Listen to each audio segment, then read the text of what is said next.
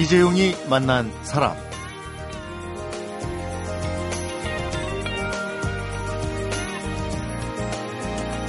사회 활동에서 물러나서 한가로이 지내는 거, 이걸 은퇴라고 하죠.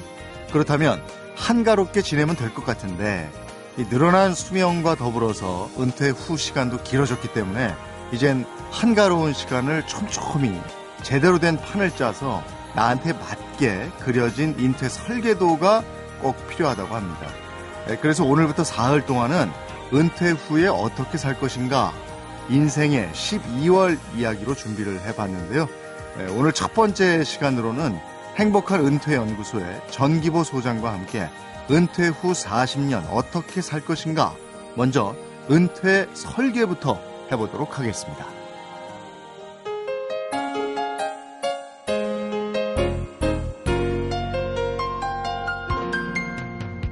어서 오십시오. 반갑습니다.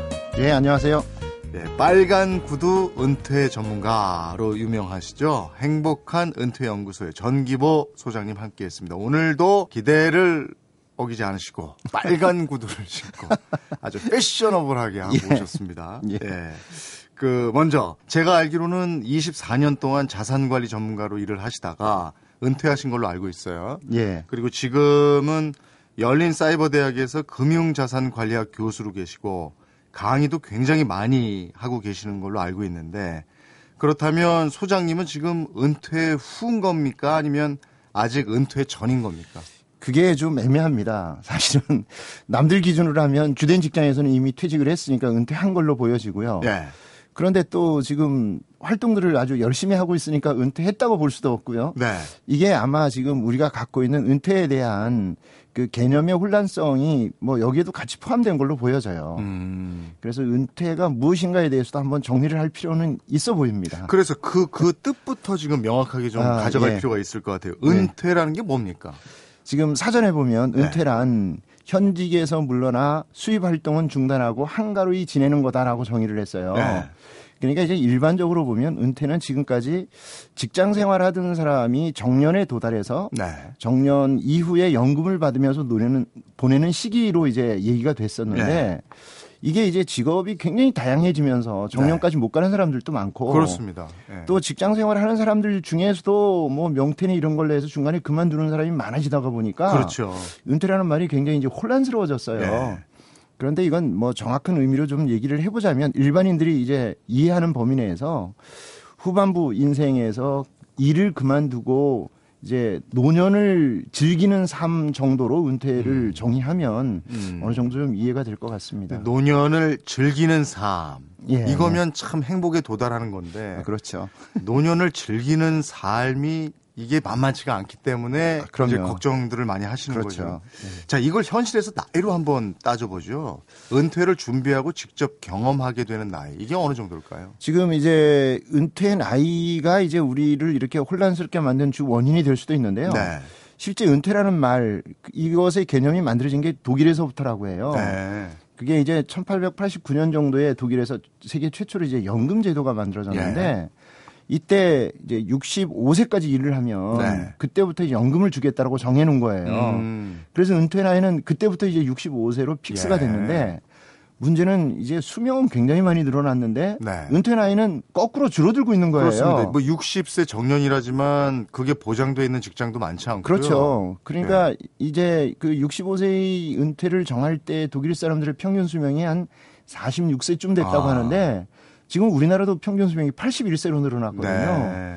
평균 수명이 늘어난 만큼 은퇴 연령도 늘어나야 되는데 음, 음, 은퇴 연령은 거꾸로 내려가고 음. 평균 수명은 늘어나다가 보니까 음, 음. 과거처럼 한 60 정도 되면 은퇴해야지 네. 그렇게 했는데 그때는 60에 은퇴해도 네. 뭐몇 년 남은 돈 쓰다가 그냥 생을 마치면 됐어요. 네.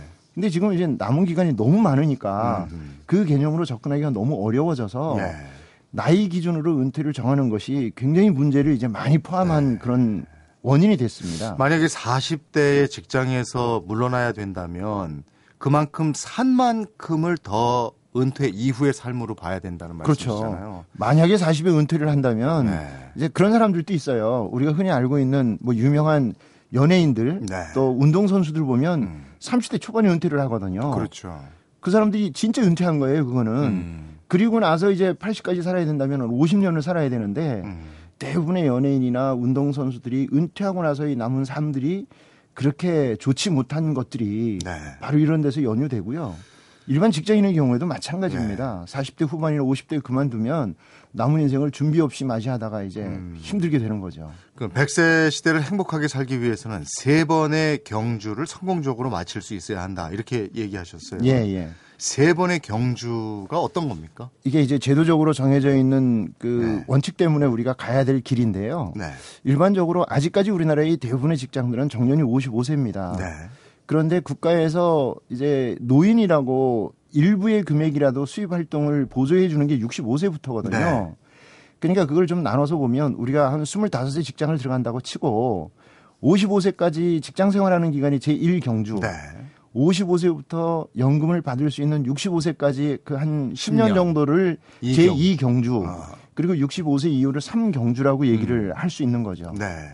이게 그 두 번째 경주 은퇴 후그 10년 정도 이걸 통곡의 계곡 이렇게 표현한다면서요? 그 사실은 제가 장명을 한 건데요. 아, 그렇습니까? 예, 예. 네. 이게 지금 사실 제일 큰 문제 중에 하나죠. 네. 대부분의 사람들이 55세에 정년 퇴직을 하고 65세까지 기다려야 하는데 네.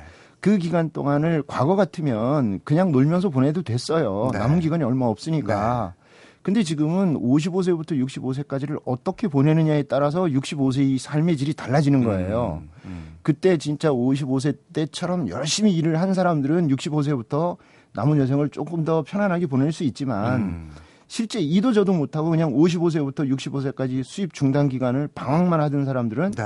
65세부터는 삶의 질이 더 나빠지는 거죠. 아, 그러니까 선생님 말씀은 55세에서 65세 그 10년을 인생 수입의 이모작 기간으로 봐야 한다 이런 어, 말씀이시네요. 그렇죠. 중요한 과정입니다. 그런데 아, 수많은 사람들을 만나봤지만 이 10년 동안의 이 기간에 대한 대비를 진짜 잘하고 있는 분들을 거의 만나지를 못했어요. 오늘 소장님을 모신 이유가 이제 그런 얘기도 듣고 은퇴 설계에 대해서 자산 관리 또 노후 자금 뭐 다들 돈 얘기를 먼저 하고 그러는데 소장님은 특이하게 인생의 질을 또 강조하기 어, 또 하잖아요. 예, 예. 그래서 그 얘기를 좀 듣고 싶습니다. 어떻게 살 것인가 에, 돈보다 이게 우선이다 이렇게 하셨는데 에, 그리고 오랜 세월 자산 관리를 해오신 분이기 때문에 돈 문제까지도 설계에 또 포함시켜 주실 수 있을 것 같습니다.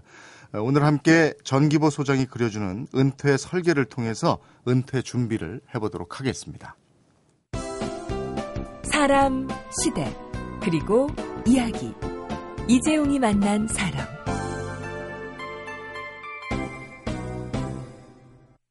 이재용이 만난 사람 오늘 초대 손님은 행복한 은퇴 연구소의 전기보 소장입니다. 에, 먼저 은퇴 설계를 왜 해야 하는지 은퇴 설계가 꼭 필요한 건지 에, 은퇴 설계를 준비해야 하는 이유가 뭔지 이걸 좀 말씀해 주시죠. 과거에 이제 수명이 짧았던 시기에는 한 30년 일해서 한 10년 정도를 뭐 벌어놓은 걸 가지고 쓰면서 네. 여유롭게 보낼 수가 있었어요. 네. 근데 지금은 30년 일하기도 쉽지 않지만 네. 30년을 일한다 해도 40년 동안을 써야 되는 거예요. 네. 그러니까 거기서 말하는 쓴다라는 거 꼭 돈만을 의미하는 게 아니고 네. 그 사람에게 주어진 뭐 시, 시간부터 해서 여러 가지 것들을 잘 활용을 해야 하는데 음. 그런 것들을 준비 없이 들어가게 되면 네. 낭패를 볼 확률이 크다라는 거죠. 음.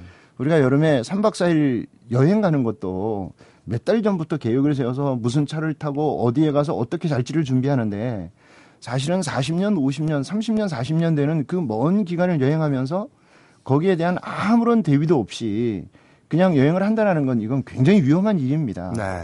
실제 퇴직 앞두신 분들 만나보면요. 퇴직이 한 달 남았는데도 음. 은퇴 후에 뭐 할 거냐고 물어보면 한 6개월에서 1년 푹 쉬면서 생각해 보겠다 아, 그래요. 아. 근데 사실은 6개월이라서 1년 푹 쉬어가지고 답이 나오는 일이 아닌 게 이겁니다. 예. 그냥 막연하게 어떻게 되겠지 해서는 낭패 보기 십상이다 이런 말씀이시죠. 그렇죠. 그게 지금까지 우리가 네. 직장 생활하는 동안은 사실 큰 계획이 없어도 돼요. 왜냐하면 회사에서 다 정해져 있거든요. 네. 음. 몇 시에 출근해야 되고 몇 시에 퇴근해야 되고 그 안에는 무슨 일을 해야 되고 하는 것들이 다 정해져 있어요. 네. 근데 퇴직을 하고 나면 아침에 일어나서 잠잘 때까지 모든 것을 자기가 계획하고 음. 운영해야 하는데 그런 것이 아무런 스케줄 없이 시작한다라는 것은 너무나 위험한데 그 위험성을 음. 사람들은 인지하지 못하는 거죠. 굳이 이것은 은퇴 설계뿐이 아니고 인생 설계도 되겠네요. 인생 설계라는 예. 말로 바꾸는 것이 예. 다 바람직합니다. 그러면 은퇴 설계를 하기 전에 이거는 꼭 알아둬야 한다. 이런 것도 있을 것 같아요. 우리가 이제 흔히 말할 때 그 은퇴 설계에서 이제 닥칠 수 있는 것들 네. 그게 현재와 다르다라는 것을 인지해야 돼요. 음. 자 그렇게 하기 위해서는 없어지는 것들과 새로 생기는 것에 대한 개념이 필요해요. 네. 직장 생활을 할 때는 첫째는 이제 어쨌든 권력이라는 게 있습니다. 네. 직책과 권한이라는 게 있기 때문에 네. 그런 것을 행사할 수 있었지만 퇴직을 하면 그것이 다 없어져 버리는 음. 거예요. 음. 흔히 이제 호랑이 등이라는 표현을 쓰는데 사람이 호랑이 등에 타면 주변에 있는 동물들이 다 피해요. 네. 근데 그 등에 탄 사람은 자기가 무서워서 피하는 줄 안다고요. 음. 그 등에서 내리면 다른 동물들이 잡아먹을 듯이 덤- 덤비거든요. 네. 직장 생활도 그와 다르지 않습니다.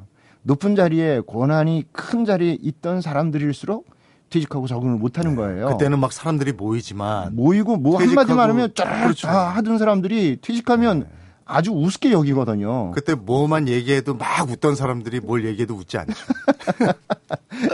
그런 것들이 이제 첫 번째로 권한에 대한 것이 예. 없어지고요. 두 번째는 이제 돈에 대한 것들이 아. 직장 생활하면서 그래도 수입이 있든 활동해서 이제 용돈 받아서 써야 되니까 사람이 굉장히 쫀쫀해지고 네. 막 치사해진다라는 얘기를 음, 들을 수 음, 있습니다. 음. 그세 번째로는 이제 전문성이라는 게 다 없어져 버리거든요. 네. 뭐 이를테면 방송국에서 일을 했던 사람들이 퇴직을 하고 나면 나 어디 가서 누구라고 얘기하는 게 이제 더 이상 의미가 없는 말이 돼 버리는 거예요. 네. 이런 상황을 미리 알고 음. 거기에 대비를 해야 된다라는 거고요. 그리고 새로 생기는 것들도 있어요. 우선 시간이 많아지니까요. 네. 안 보이던 것들이 막 보입니다. 남자들 음. 같으면 냉장고 속이나 찬장 같은 게 막 보이는 거예요. 그래서 잔소리가 잔소리가 이제. 많아지고 그러면 집안에 전쟁이 일어나는 겁니다. 예. 그리고 이제 주변에 유혹들도 굉장히 많거든요. 음. 사실은 사기꾼들이 노리는 사람들이 대부분 퇴직자들이에요. 네, 네. 최근에 금융사고 난 것들 보면 대부분의 큰 금융기관에서 많은 돈을 맡긴 사람들이 대부분이 퇴직자들입니다. 그렇습니다. 그래서 사기를 당할 확률도 굉장히 크고요. 네. 이런 것에 대해서 대비하지 않고 은퇴를 맞이하게 되면 네. 진짜 힘들어지는 거죠. 음. 그 사기 당하는 사람들의 대부분이 보면 조급함 때문일 수도 있는 것 같아요. 그렇죠. 고정적인 돈이 그렇죠. 들어오다가 예. 그게 없으니까 그럼요. 덜컥 겁이 나니까. 그럼요. 겁도 나고 그럴 때는 남의 얘기가 그렇게 쏙쏙 네. 귀에 들어올 수가 없습니다. 네. 그 얘기만 들으면 무조건 대박이 날 것 같고 음, 너무나 믿을만하고 또 사기 치는 사람들도 그렇게 그 사람들의 허점을 알고 덤비기 그럼요. 때문에 저는 퇴직하고 나서 뭐 사업 시작하려고 하시는 분들은 예. 진짜 잘 아는 일이 아니면 네. 절대로 쉽게 접근하지 말라는 얘기를 꼭 당부를 합니다. 이 세상에서 말을 제일 잘하는 사람이 사기꾼 아닙니까? 그거 어떻게 감당하겠습니까? 그럼요. 예. 근데 이제 어 사람들이 딱 생각할 때 은퇴하고 제일 중요한 것이 지금도 이제 돈 얘기를 우리가 잠깐 했습니다마는 자금이다 이렇게 생각하는 분들이 상당히 많은데 전 소장님은 제일 큰 문제로 다른 걸 꼽아 주셨어요. 어떻게 누구와 살 것인가를 준비해야 한다 이렇게 말씀하셨는데 이건 어떤 생각인가요? 이제 돈을 번다라는 것은 목적이 쓰기 위해서거든요. 네. 쓸 목적이 있기 때문에 돈을 버는 거예요. 네. 그런데 은퇴 전에는 음. 목적이 분명해요. 음. 처자식 먹여 살려야 되고 네. 뭐 이런 것들 때문에 돈을 벌었지만 은퇴 후에는 그런 것이 좀 약해질 수 있거든요. 네. 그러면 돈을 버는 목적이 쓸 때를 먼저 생각해 보면 왜 벌어야 되는가에 대한 것들이 나오는 거예요. 음, 음. 근데 그쓸 때를 생각한다라는 게 과거에는 쓰지는 않고 그냥 벌기만 했던 건데 음. 은퇴 후에는 돈을 쓰지 않고도 사는 방법에 따라서 돈이 얼마나 쓰일지가 달라지는 거예요. 네. 요즘에 자발적 빈곤이라는 말이 있거든요. 음. 자기가 가난하게 사는 것이 좋아서 스스로 전문직을 다 팽개치고 도심의 생활을 버리고 시골에 들어가서 아주 어렵게 사는 사람들을 말하는데 네. 그 사람들 삶의 질을 가서 만족도를 따져보면 너무 행복하다는 거예요. 네. 그러니까 내가 어디서 어떻게 사는 것이 더 행복한가를 먼저 생각하고 거기에 맞는 자금을 준비해야 되는데 대부분의 사람들은 돈을 얼마를 만들어 놓고 이 돈에 맞게끔 살 것을 생각한다라는 거예요. 네. 그런데 문제는 그 돈이라는 게 그냥 자기가 필요한 만큼이면 좋은데 네. 남들에게 보일 수 있는 만큼의 금액을 얘기하는 거예요. 네. 흔히 뭐 10억, 12억, 예. 뭐 8억 이렇게 얘기를 하는데 음. 사실은 10억의 은퇴 자금을 가지고 퇴직할 수 있는 사람은 거의 없습니다. 그렇죠. 그러니까 은퇴만 생각하면 머리가 지끈지끈 아픈 네. 거예요. 네. 그것보다는 난 퇴직하면 진짜 내가 좋아하는 게 뭔지 음. 이거를 어떻게 할지에 대해서 생각해 보면 음. 오히려 그걸 잘하는 방법을 지금부터 준비하는 게 훨씬 더 행복한 노후를 준비하는 거지. 음. 그거는 차지해 놓고 지금부터 돈 벌어 놨다가 그때 가서 그거 배워서 재밌게 살겠다고 생각하면 순서가 안 맞다라는 거죠. 그 돈을 얼마를 벌어서 뭘 하겠다가 아니고 뭘 하기 위해서 얼마 정도가 필요하다로 바뀌어야 되는 그렇죠. 거예요. 예. 뭘 하기 위해서 얼마 정도도 필요하지만 뭘 하기 위해서 뭘 하는 게 좋은가를 예. 준비하는 게 돈을 준비하는 것보다 훨씬 더 중요하다라는 거죠. 그리고 은퇴하기 전부터 가정에 좀 적응해야 한다 이런 얘기도 있어요. 그게 지금 이제 은퇴에 실패한 사례들을 보면 뭐 자금에 대한 것들도 있지만 네. 관계 형성이 잘못되어서 은퇴 생활을 어렵게 하는 사람들이 너무 많습니다. 네, 네. 가장 대표적인 게 이제 배우자와의 관계가 첫 번째고요. 그동안 집에서 내 자리는 별로 없었거든요. 내 자리도 없을 뿐더러 그냥 내가 해야 될 일은 돈만 벌어다 주는 일이고 음. 나는 항상 밖에서 아웃사이드로 도는 사람이고 밖에 활동하는 사람이었지 음. 집에서 삼시 세끼를 다 챙겨 먹으면서 부인의 그런 시중을 받아가면서 생활해야 될 그럴 사람이 아니었거든요. 네. 어느 날 퇴직하고 들어와서 밥 세끼 해 음. 바치라고 하고 모든 시중 다 하라고 하면 부인이 그거 좋아할 리가 없죠. 그럼요. 예. 지금 이제 황혼 이혼이 큰 문제가 된다고 하는데요. 작년에 이혼한 100쌍 중에 26.4쌍이 황혼 이혼자라 그래요. 네. 그 결혼 생활 20년 이상하고 50세 넘은 사람들을 황혼 이혼이라고 하는데 음. 그 비율이 이제 5년 미만 결혼 생활 5년 미만하고 이혼한 사람보다 더 많아졌어요. 네. 그만큼 노년에 이제 그 이혼이 많아진다라는 것은 음.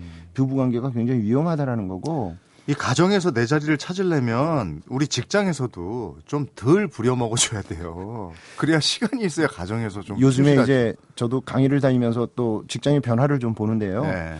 과거에는 사실 퇴직자를 위한 프로그램이라는 게 거의 없었어요. 네. 퇴직하면 뭐 노조하고 협상을 통해서 어쩔 수 없이 몇 달 동안 지원해주는 그런 프로그램들이 있었는데 요즘은 퇴직 전 1년 아니면 40대 이후의 간부 직원들을 대상으로 인생 설계하는 방법들에 네, 네. 대해서 이제 프로그램들을 네. 많이 만들어 놨어요. 네. 거기에 가서 이제 강의를 하면서 그런 얘기 많이 하고 기업들도 너무 직원들을 그렇게 혹사만 시키는 것이 기업을 위해서 좋은 것이 아니다라는 것을 조금씩 인식하는 것 네. 같아요. 예. 그렇게 되어야 인생 전반이 좋아지는 거지. 음.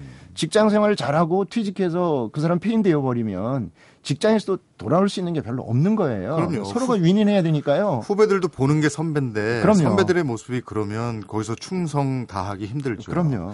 아까 이제 은퇴와 평균 수명에 대한 말씀도 해주셨는데 어, 인구 통계를 알아야 제대로 은퇴 설계도 한다 이렇게 얘기하셨어요. 지금 이제 은퇴를 상담을 해 보면 네. 어, 은퇴에서 진짜 중요한 것은 몇 년 동안 내가 은퇴 생활을 해야 되는가가 굉장히 중요하거든요. 네.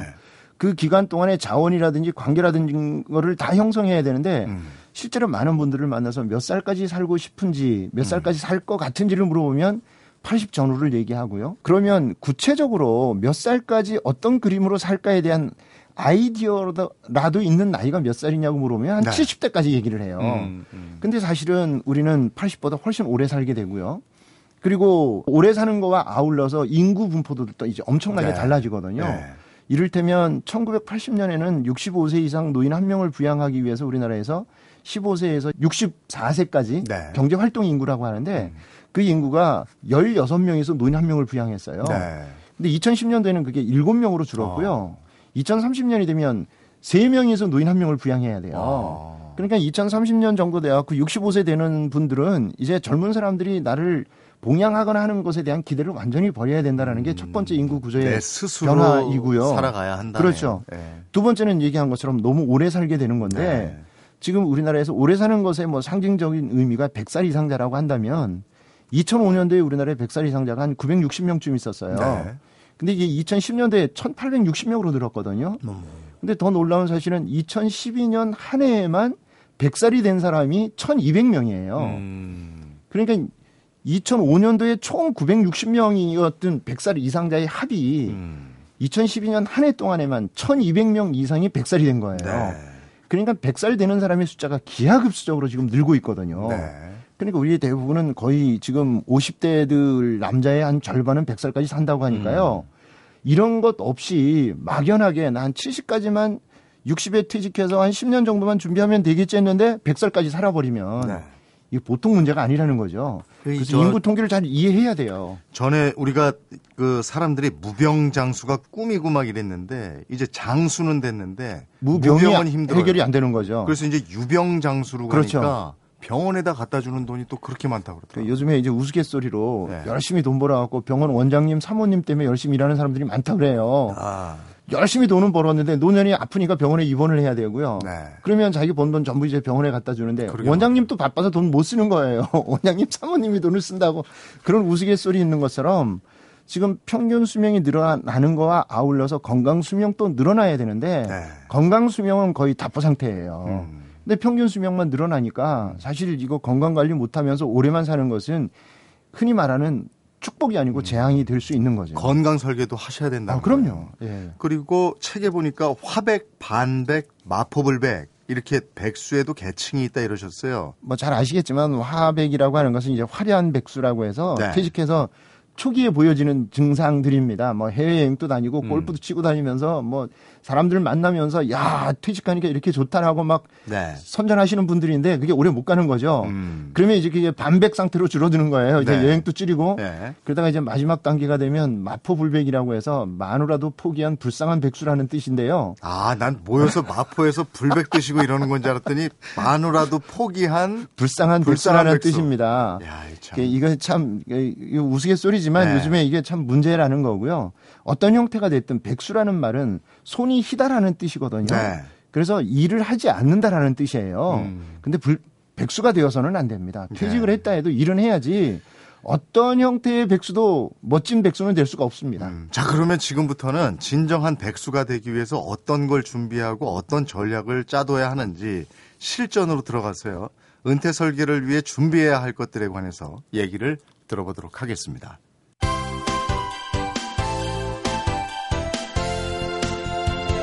여러분은 지금 이재용 아나운서가 진행하는 이재용이 만난 사람을 듣고 계십니다. 이재용이 만난 사람, 오늘은 행복한 은퇴 생활을 위해 우리는 과연 무엇을 준비해야 할까를 얘기하는 행복한 은퇴연구소의 전기보 소장과 함께하고 있습니다. 어, 이제 은퇴 재무 설계, 이 부분도 중요하잖아요. 너무 이거 중요하죠. 어떻게 해야 되는지 자산 관리 전문가시니까 꼼꼼히 좀 챙겨 주십시오. 뭐 재무 설계라고 하는 것에 대한 개념부터 우리가 조금 정리를 할 필요가 있는데요. 네. 지금까지 우리나라에서는 돈 하면 전부 재테크라는 표현을 썼어요. 네.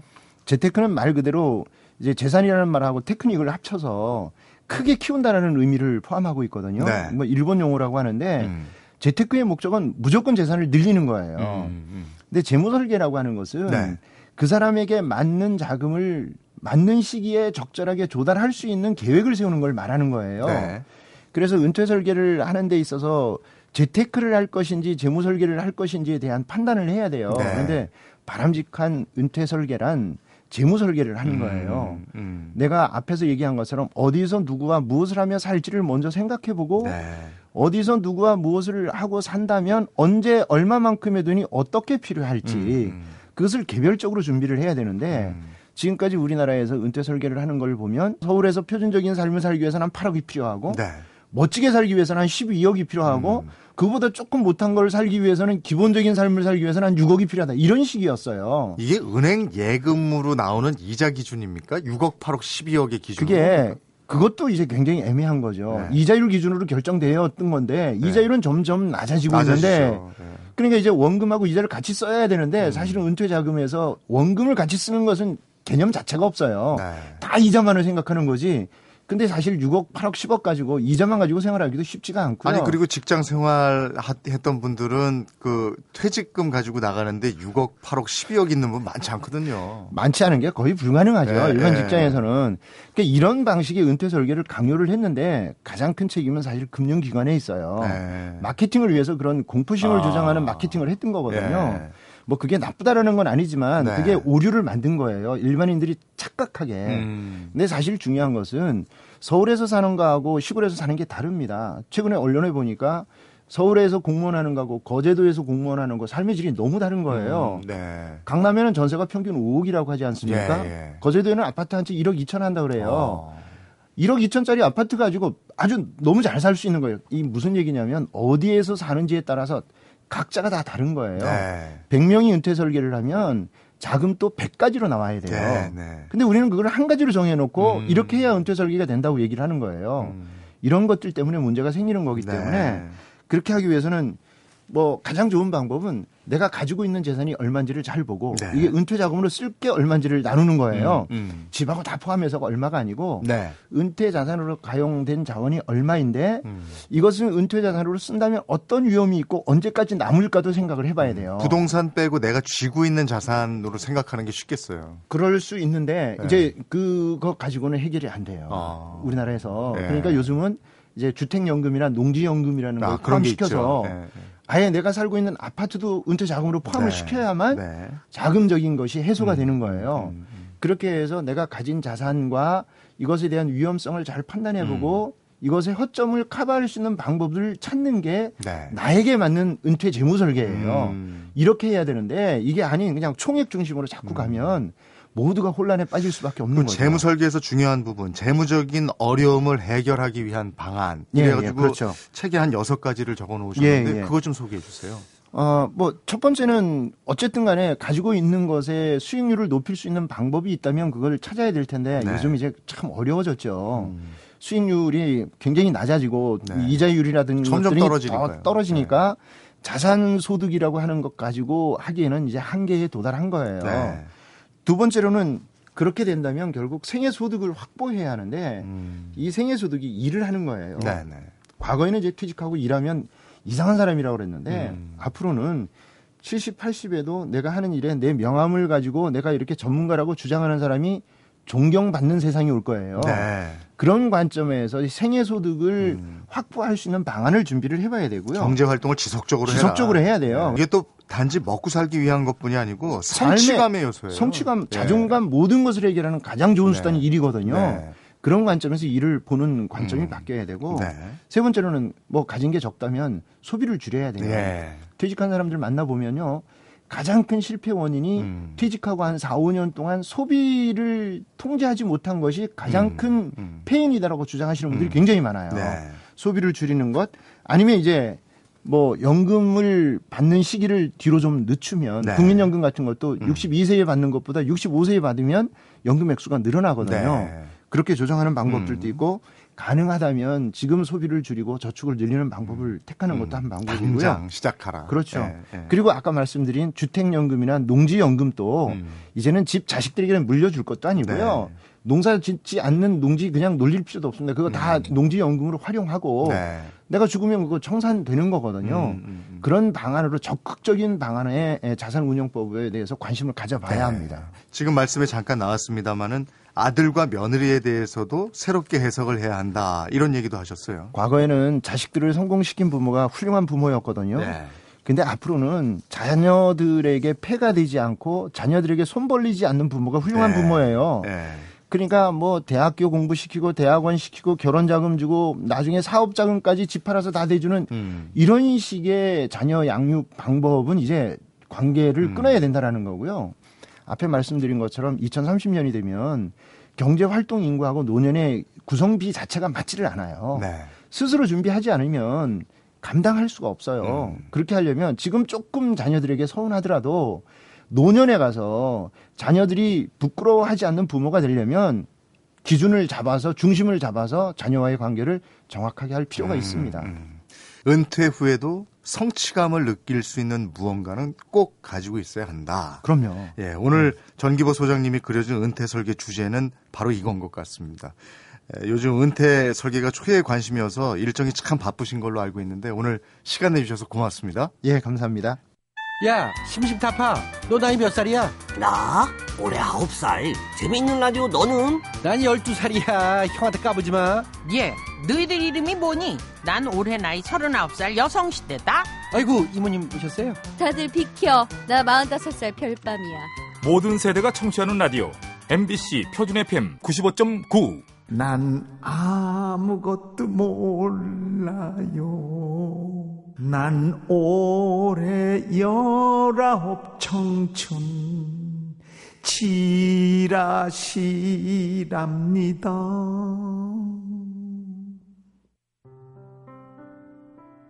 이재용이 만난 사람 오늘은 은퇴 후 40년 어떻게 살 것인가 책을 통해서 은퇴 후에 잘 사는 법을 이야기하는 행복한 은퇴연구소의 전기보 소장을 만나봤습니다. 인생은 40에서 끝나는 것이 아니다. 우리는 생의 마지막에 도착하는 순간까지 가치 있는 삶을 살아야 한다. 그래서 인생 전체에 대한 인생 설계가 필요하다. 이렇게 새로운 인생 2막을 왜 준비해야 하는지 행복한 은퇴연구소의 전기보 소장과 은퇴 설계를 해봤습니다.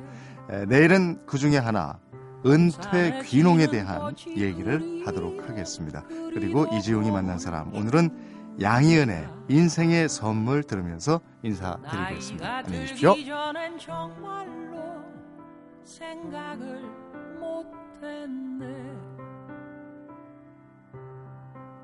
만약에 누군가가 내게 다시 세월을 돌려준다 하더라도 웃으면서 조용하게 싫다고 말을 할 테야. 다시 또 알 수 없는